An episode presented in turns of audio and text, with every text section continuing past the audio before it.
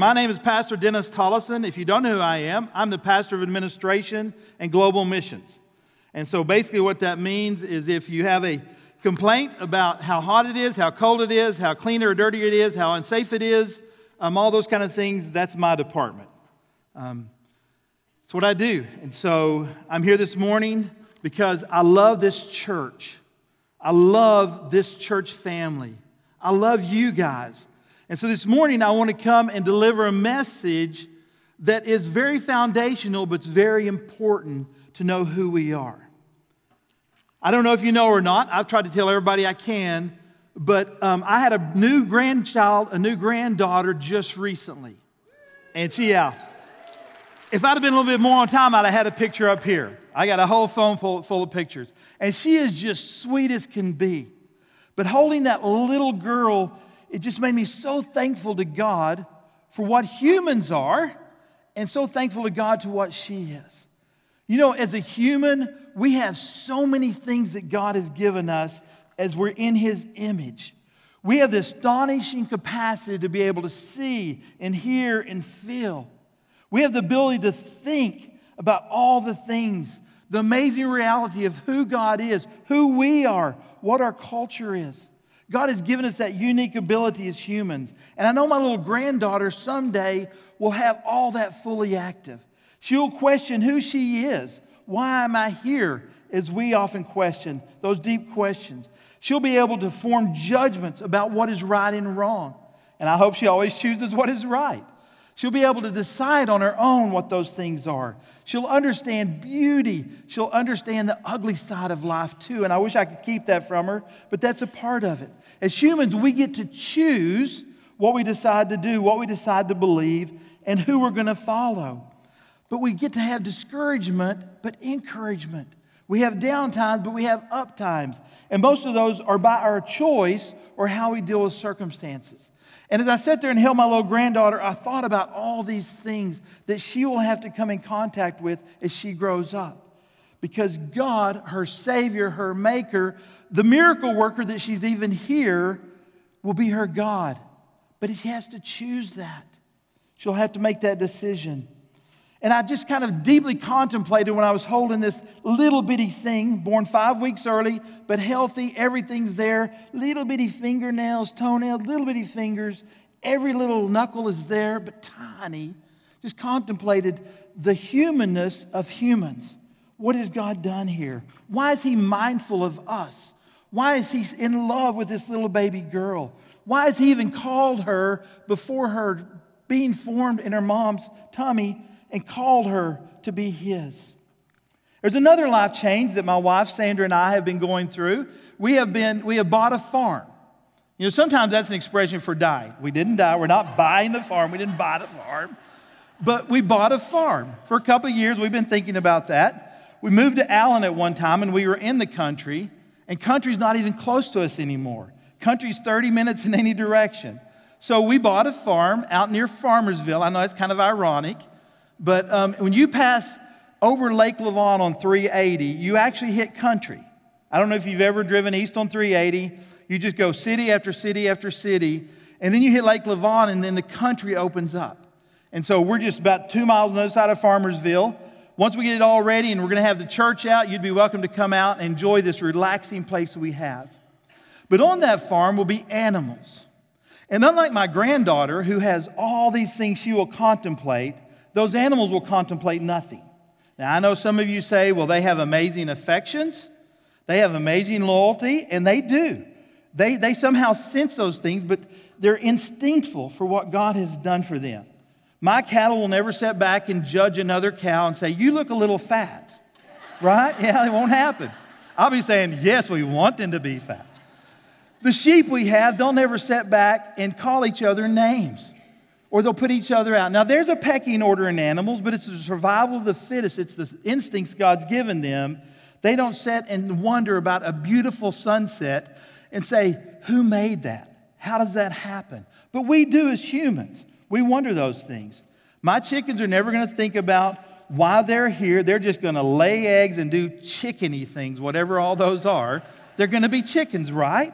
But my granddaughter, has a life ahead of her where she will choose contemplate deep things of God to figure out what's going to happen in front of her. So, this morning, as we look at our Bible text, we're going to kind of think about that. What are those deep questions in life? If I said, What's the deepest thing you've ever thought about? you'd probably say, Well, why am I here? And what is my purpose? Right? Those are kind of the deep questions. And most of you have wrestled with those already, but I'm going to look in two short scriptures this morning and give us why we're here and what we're here for. John Piper, one of my favorite authors, expresses it this way He says, To be alive as a human being with indescribable mysteries at every turn, and to have in front of us either an eternal destiny, as we see here in this passage in a minute, an eternal destiny of spectacular glory, or an eternal destiny of inexpressible horror, is a weight that can either press you down with fear and trembling or bear you up with unspeakable joy and full of glory and praise to God. That's the outcome of man. You either have heaven or you have hell. That's it. There is no other option when we end this world. The Bible gives us no other option. It either says we're under grace in the kingdom of God or we're under wrath and not in the kingdom of God. So, as John Piper says here, I like that, that we all have an eternal destiny of either spectacular glory in Christ or inexpressible horror without Christ. That's what makes me a pastor. I don't want people to experience inexpressible horror. It's their choice. God has created heaven for us, He has created that spectacular glory for people if we choose so. So, this morning, in large measure, however you feel about those things, you're either fear and trembling, or as we're about to look at here, and Peter says you have a unspeakable joy full of glory and praise to God. How you feel this morning is really how you answer those two questions we're going to talk about who we are and why are we here. Deep questions that my little granddaughter will ponder someday. And how you answer those questions and how you fulfill those questions is why people take their own life at times or why they take another life because they've answered those questions wrongly and they've answered them poorly. Not often in Scripture, when you're looking through Scripture, do you find the answers to those two greatest questions so simply and obviously as we will in this passage we're about to read this morning. As you know, we have been in a, a series about building your team. And so this morning we're going to talk about every team needs a leader they need a good leader who knows who they are and what they're here for. Have you ever followed a leader that didn't have a clue what they were doing? Yeah, they're not a leader for long, right? But you get it real quick. If you've ever done any construction work, it's real easy to tell whether the, the boss, the leader, actually knows what he's doing. It's pretty quick because if the house doesn't stand, it's pretty easy to say that leader didn't know what he was doing. And it's hard to follow a leader who doesn't know where he's going. Sometimes I've been that kind of leader. People are like, Where are we going? I'm like, I don't know. I'm lost. Let's just wander around till we find it. Um, that's what the Hebrew people did, right? They got to wander around 40 years because they wouldn't follow God. But as we're building our team, you need a good leader who knows who he is, who she is, and where they are going, and what is the purpose of our team. So, with that being said, let's jump into the scripture this morning. We're going to look at two scriptures 1 Peter 2 and 9 and 10. So you're not going to have to move around the Bible very much, and they'll be up here in a minute. But 1 Peter 2 9 and 10 says this. A little background before we jump into Scripture. The background is it's going to say but at the very beginning of this passage. That's because of something came before that. And the first part of this um, chapter basically says that Jesus is a great stumbling block that people trip over, that they stumble over because they cannot decide who he is and what they want him to do in their life. So then it says, But you are a chosen race, a royal priesthood, a holy nation, a people for God's own possession, that you may proclaim the excellencies of him who has called you out of darkness into his marvelous light. For you once were not a people, but now you are the people of God. You had not received mercy, but now you have received mercy. And then the rest of Peter goes on to tell you what does it look like to proclaim the excellencies of Christ. So let's jump right into it. Question number one Who are you? We're going to unpack these two scriptures. So um, before we jump into number one, we've got to look at a little background. Who is this passage to? Who do you think this passage is to? Christians. It's written to Christians. It's not written to those who have already stumbled over the stumbling block, Jesus. It's written to those who have received Christ. So, those things of who you are here is specifically to those who are Christ followers, those who are Christians. So, this morning, if you're not a believer, if you're still struggling with that decision, if you're still trying to figure out who is Jesus and what you want him to do in your life, Jesus asked that question a lot. What do you want me to do for you? If you're wondering that this morning, then it's real simple. You can end that right now and know exactly what God wants for you. The Bible's clear. It says that you believe in your heart everything that Jesus did to pay the eternal consequences for your sin. He died on the cross. He, he took all of that penalty and died on the cross. And then the Bible says he was raised from the dead to buy us a brand new life a life that's clean, forgiven, a life that has purpose, and then ultimately a life that will end up in heaven for all of eternity. And the Bible says you believe all that in your heart, and then you say with your mouth, Jesus, I want you to be my Lord. I want to commit, I want to surrender the rest of my life to you to be whatever you had for me. The Bible says if you believe in your heart, confess with your mouth, all those who call upon the name of the Lord will be saved. It's that simple. And then what we're talking about is what does it mean to be saved? What does it mean to be a Christian? Who are you in Christ? So, number one, you are a chosen race. Verse 9 says that you are a chosen race. I know this is a corporate identity. You are a chosen race. He's talking about the big C, the church as a whole. You are a chosen race, the true Israel. But the implication is individual as well, because every group, the church, is made up of individuals. It's not a race, it's not racial. The chosen race is not black or white or red or yellow or brown. The chosen race is a new people from all the peoples. Every nation, every tongue, and every tribe are the chosen race. All colors, all cultures, who are now in this Bible land. Verse 11, we're not going to go on to that, but said, Beloved, now I urge you as aliens and strangers.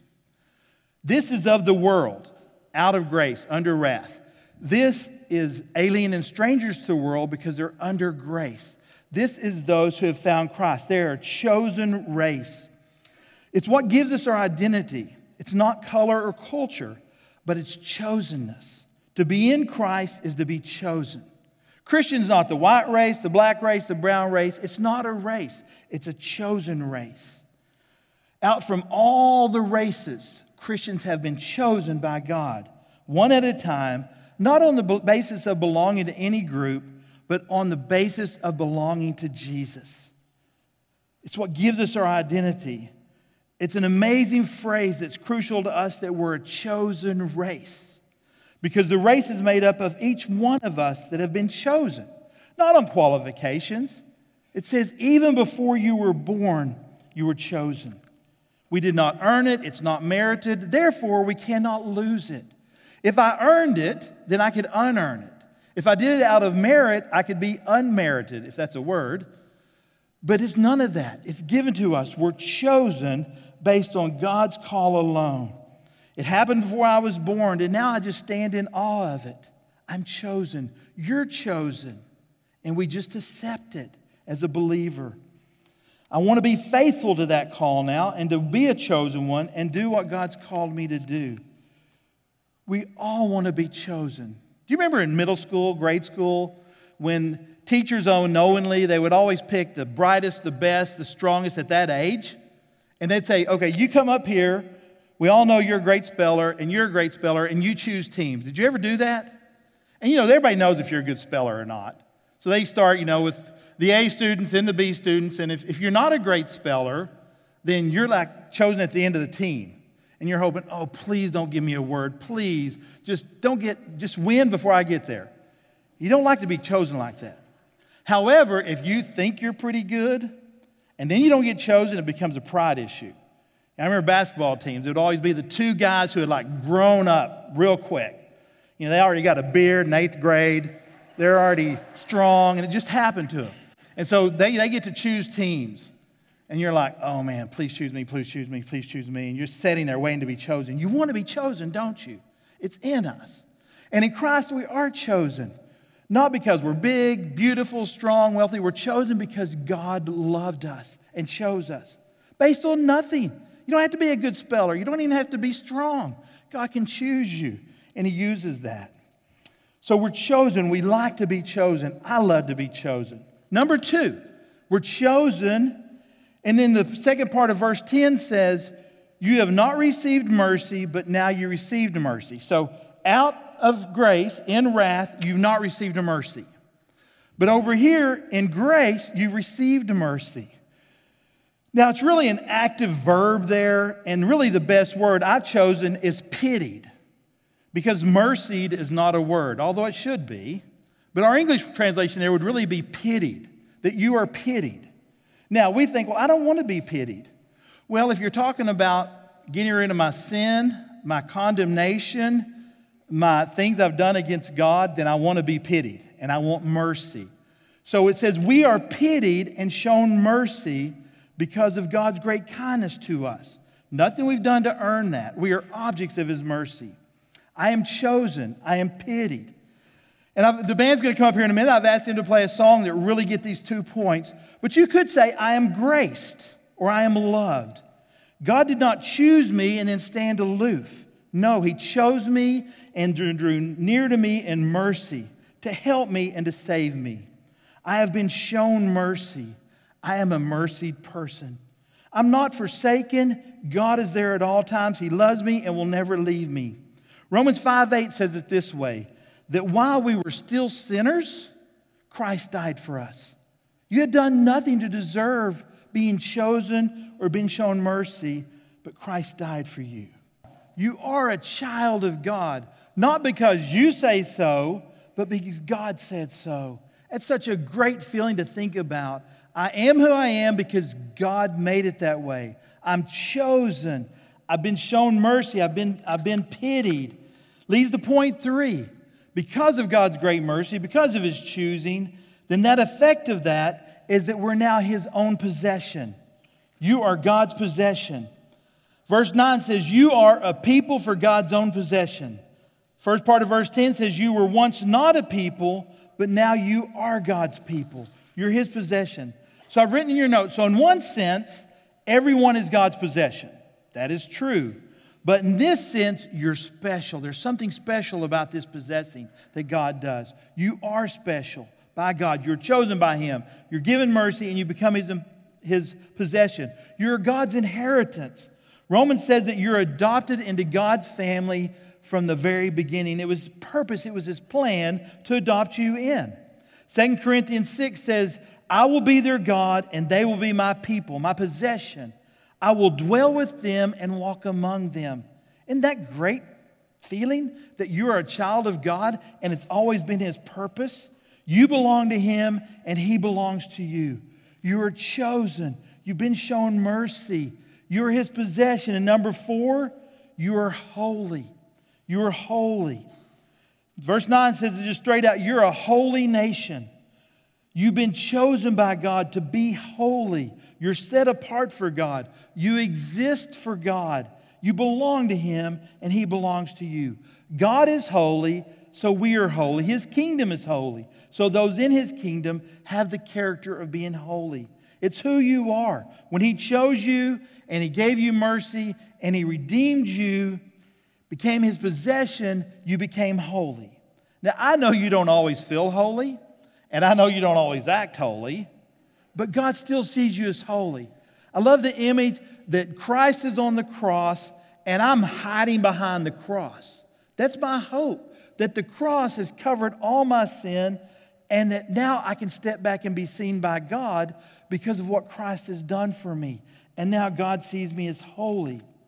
I don't always act holy, and I get it. I sense that in the very core of I am. It feels bad to do something wrong.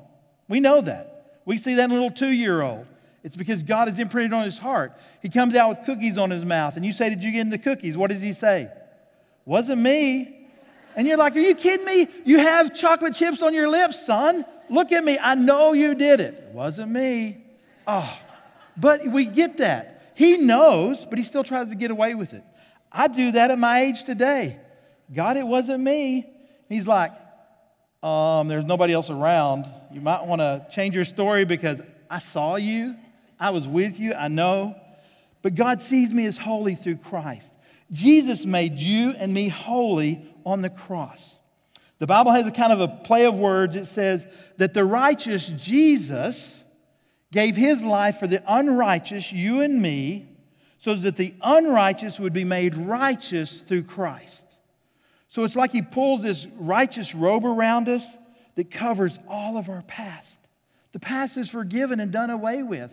Now we remember it because if we don't remember, we will repeat it. So God makes sure we don't forget so that we don't repeat. And the greater the pain of that wrong, the longer the memory. A kid only burns his hand on a stove once. If there are a little dents, maybe two or three times, but it's a hard pain and you remember it. Well, that's the way we are as adults. We don't often remember something unless the pain was great and how many people we hurt by our sin. But God sees us as holy because He sees us through Jesus. It was one and done. The unjust, us, the just, Jesus, one and done covered us, past, present, and future. God sees us as finished, but He's still trying to get us there. That's why we see in Romans 8 it says that all these things happen to us to make us like Christ, because His goal is to be holy as Christ is holy. So, number five, who you are. You are a royal priesthood. A royal priesthood. This is deep and significant in God's kingdom. A priest is like the general, a special rank and favor by God. And it says, You are a royal priesthood. You're chosen by God, you're pitied by God, you're possessed by God, and you're holy like God to be royal priest of God. What does it mean? First, to be a priest is that you have immediate access to God. You don't need another human priest to come alongside of you. Your prayers are effectual because you are a priest. You may not feel like it, but you're a priest because Jesus said you were and made you, not because you feel like it. That's a great thing. If it depended on our feelings, they'd be all over the place, like a roller coaster. But Jesus said it, and we have to believe it. But it says that we are priests. You don't need another human to be your priest or mediator. God Himself provided that one mediator between Him and us, Jesus, that now makes us a priesthood, a royal priest. God Himself provided it, and so we now have direct access to God through Jesus. It doesn't have to be earned or merited because Jesus already did it. Secondly, because we're a priest, you have an exalted, active role in God's kingdom. Did you realize that? As a priest, you not only have great access and privilege, you also have great responsibility as a priest. You're called to do priestly things, and we'll talk about those in a minute. But you're never out of God's presence. He's always with you. So you're never a priest on your own. God's presence is always with you through the Holy Spirit. It's never a neutral zone. You're always in the court of the temple. Special place, special table, special calling as a child of the king. In the Old Testament, we see people going to the temple. But in the New Testament, we are the temple, and now the temple goes to the people. It's totally different. We are God's temple. We are his priests, and now we go to the people instead of the people coming to the temple. So it's that identity. Romans 12, 1 says that this is your reasonable act of service in your priestly duties, is to do what God's called you to do, the character he's given you. So if our identity is who are you, is your identity, and you are chosen, you are pitied, mercy, given mercy, you are God's possession, you are holy, and you're a royal priest, if that's our identity, then every identity has a destiny. So, what is our destiny? What has Christ called us to do? Well, before we get there, let's answer a middle question to make sure it's blatantly obvious. Who gave us that identity? How did I get that identity? It's pretty obvious, right? I spent about 10 minutes covering that. Who gave us that identity? Say it again. Who gave us that identity? That's right. And that's very important to know because the accuser is going to tell you as soon as you leave out of here, I didn't include you. I didn't include you because you know what you did. Remember what you did when you were 14? You're like, please, I'm 62 now. Shut up. But the accuser still accuses, right? It's like, who even remembers what I did at 14? Oh, that's right. Satan plays that tape over and over and over, so I remember it. But we are called to a destiny, and it's important to know that God has given you that identity. It's your relationship with Him. You're chosen by God. And if God chooses you, it, it, He's chosen you. You're mercied and pitied by God. You're possessed by God. You're set apart to be holy by God. And then you're invested into as a royal priest by God. It's all God's doing. You just receive it and accept it and believe it's true and then act those things out as the Holy Spirit leads you. The summary statement in the end of verse 9, God says it this way. Peter says it this way about God Him who has called you out of darkness into his marvelous light. This is the light we now live in, this marvelous light that is all that Jesus is.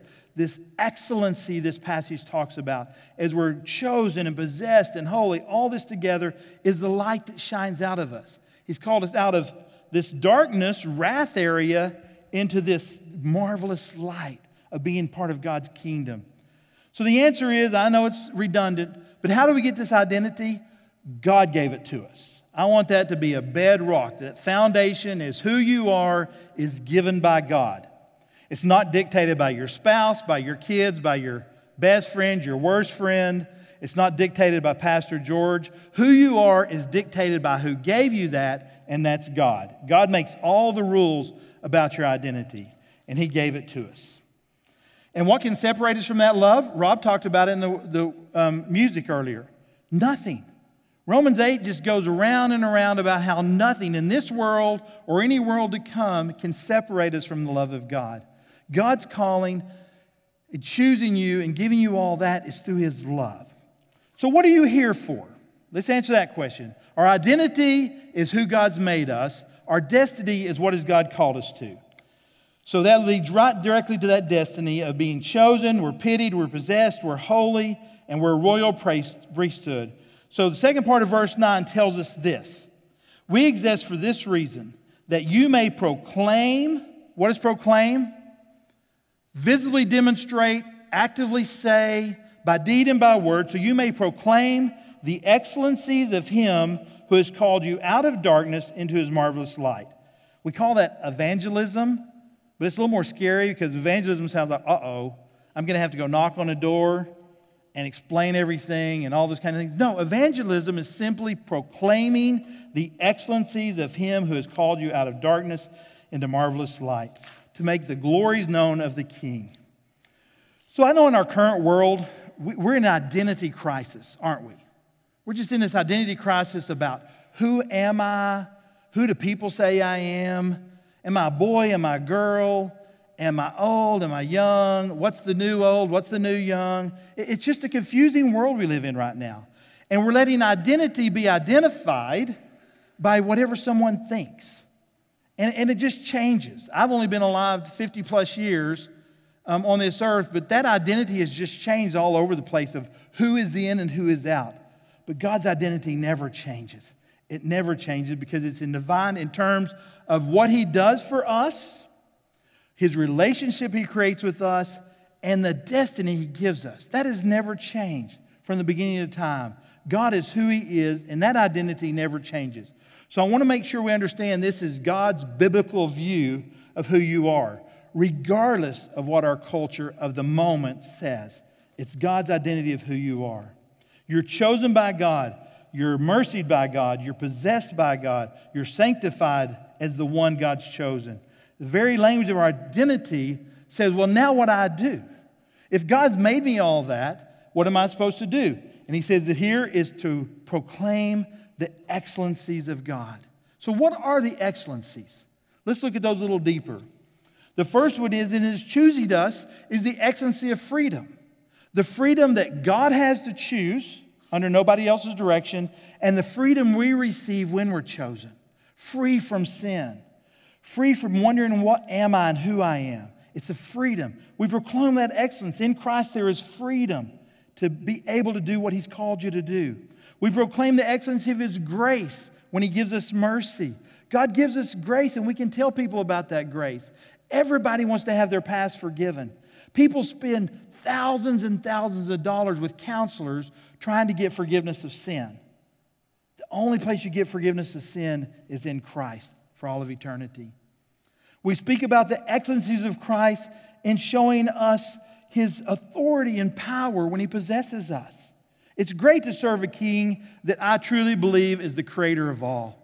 I can't imagine serving a king that I thought really couldn't create anything from nothing. Why would I pray for miracles if I don't believe he can truly make something out of nothing? But we know the power that God has to truly change someone's life, to change their very physical being. And then we can proclaim the excellence of his worth, his purity, by making us holy. Those are all the things you can proclaim to others, to each other. That's what we brag about. We proclaim, we testify about what God has done, us, done to us. He has given us our identity in order that his destiny for us would be pro- proclaimed through us. It's why you have those great things of who you are, is so that you can show and tell others who God is when they see you.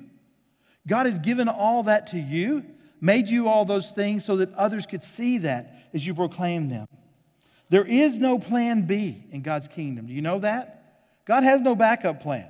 The Bible's pretty clear that unless we proclaim the excellencies of his worth, unless we tell others about Jesus, that there will no, that story will not be told.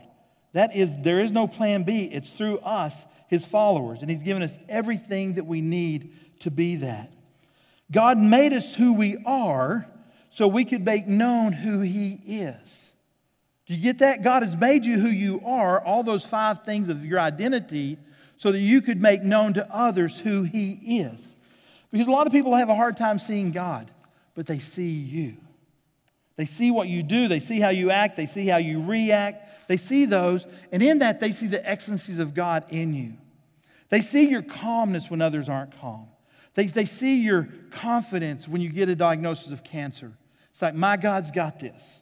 Either in this world or the one to come, my God has this.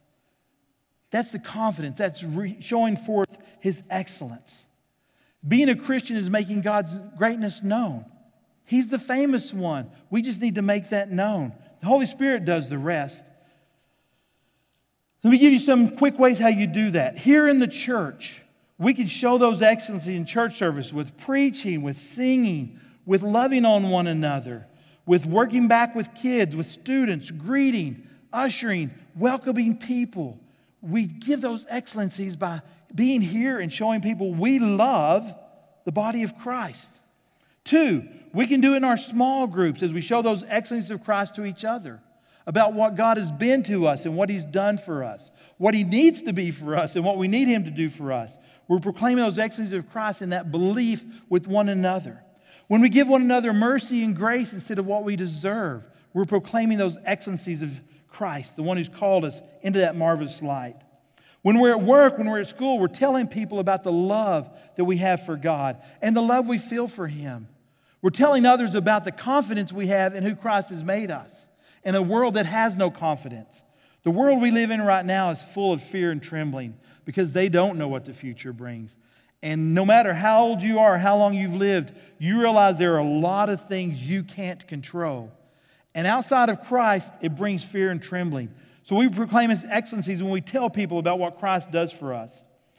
We declare them in hundreds of other ways when we don't even realize it. When we're talking to people, when we're showing them what God's done for us, we're proclaiming His excellencies. It's by deed and by word. God wants us to proclaim those. Matter of fact, the Bible says that when you're proclaiming the excellencies of His worth outside, verbally, or in deed, that God's with you in a special way. I don't know what that means, but it seems to say there's more power, more protection, more whatever the Bible word means, unction upon you, anointing upon you when you're proclaiming his excellencies. Because you know you're doing exactly what you're supposed to do. It makes you nervous, but it feels good. You know you're doing the right thing. You're giving people the only hope that this world has, and that's Jesus and the church, the big C. Let me close this morning by telling you a story about one of our pastor partners over in the Philippines.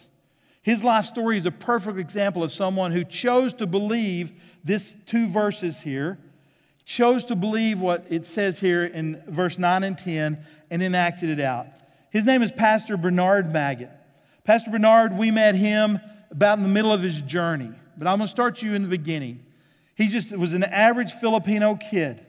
Got into a lot of mischief, he says, growing up, didn't believe in Christ, had, had a, a rudimentary Catholic um, theology that he says was intertwined with lots of ancestral worship, and so it was all confusing to him. He didn't get it. But Pastor Bernard, like a lot of kids, a lot of teenagers, young men, young women in the Philippines, went to be a foreign worker. Now, of all places, he went into a, a rough shipyard in Saudi Arabia. While he was in Saudi Arabia, Arabia, he was invited to go to a Bible study in an underground church. He thought, yeah, you know, something underground, it sounds kind of dangerous, sounds kind of awesome. And so he went. Yeah. So in that setting, he found Christ simply by somebody proclaiming the excellencies. He says the guy that invited him, he watched him in the shipyard. He watched when a lot of other people were cursing and mad and frustrated, that this, this young man was pretty happy. He, there's something about life he'd figured out. Even in that shipyard, he found happiness. And it was just something about him. Well, he was proclaiming the excellencies of Christ by living them out. And that drew Pastor Bernard to go to this Bible study. So he went to the Bible study, he found Christ, and began to change his life. Fast forward a little bit later, he goes back to the Philippines and he's figuring this out. And he's, he's proclaiming the excellencies of Christ wherever he goes and whatever group's in. He's helping people out. And he finally says that a few people came to Christ. So there were about five or six of them, and they're wondering, what do we do now? So they um, went to another pastor that had started a church, and he said, Well, start a church. And he said, Well, we really can't get to your church because it's too far away. And he said, Well, just start one in your house. So that's what Pastor Bernard did. He said, I was never called to be a pastor, but I thought, you know, there's six of us together. Um, I can surely do what they did in the underground church in Saudi Arabia. And so he just started church in his house. So, about two thirds of his small home he lived in, and one third of his small home, he started a small church. And then, as God continued to bless him, more and more people joined the church. That's kind of when we got to know Pastor Bernard. And um, we went in there with a few things about, you know, what you can do in a church, how you lead your church, how you disciple your church, kind of brought in a purpose driven church model to help him understand how to take people from being away from God all the way to fully functioning followers of His. And so he began to disciple others and grow them up and teach them how to proclaim the excellencies of Christ to the neighbors around them and do it not only in word, but in deed also. And before long, fast forward to now, there are 12 churches that Pastor Bernard has started in the Philippines that reach hundreds of people every week, simply through proclaiming the excellencies of Christ and believing that who God made them to be is who they are. And we have the, the joy of being a part with them and being them. And actually, um, their church, they loved our branding so much and didn't want to recreate it, so they just took our branding and now they're Life Point churches. So we actually have 12 Life Point churches in the Philippines. Yes, praise God. For two reasons that, that we as a church proclaim the excellency of Christ around the world and here, and that Pastor Bernard heard the, the excellencies of Christ proclaimed and then turned around and proclaimed those to his family and to his neighbors. So that's who we are, and that's what our destiny is. It's that simple. Church, that's all there is to it. You living who God has made you to be and then telling people about the excellencies of our God, about those five things that God has done for you and made you. He's chosen you. Think about that for a minute. God has chosen you.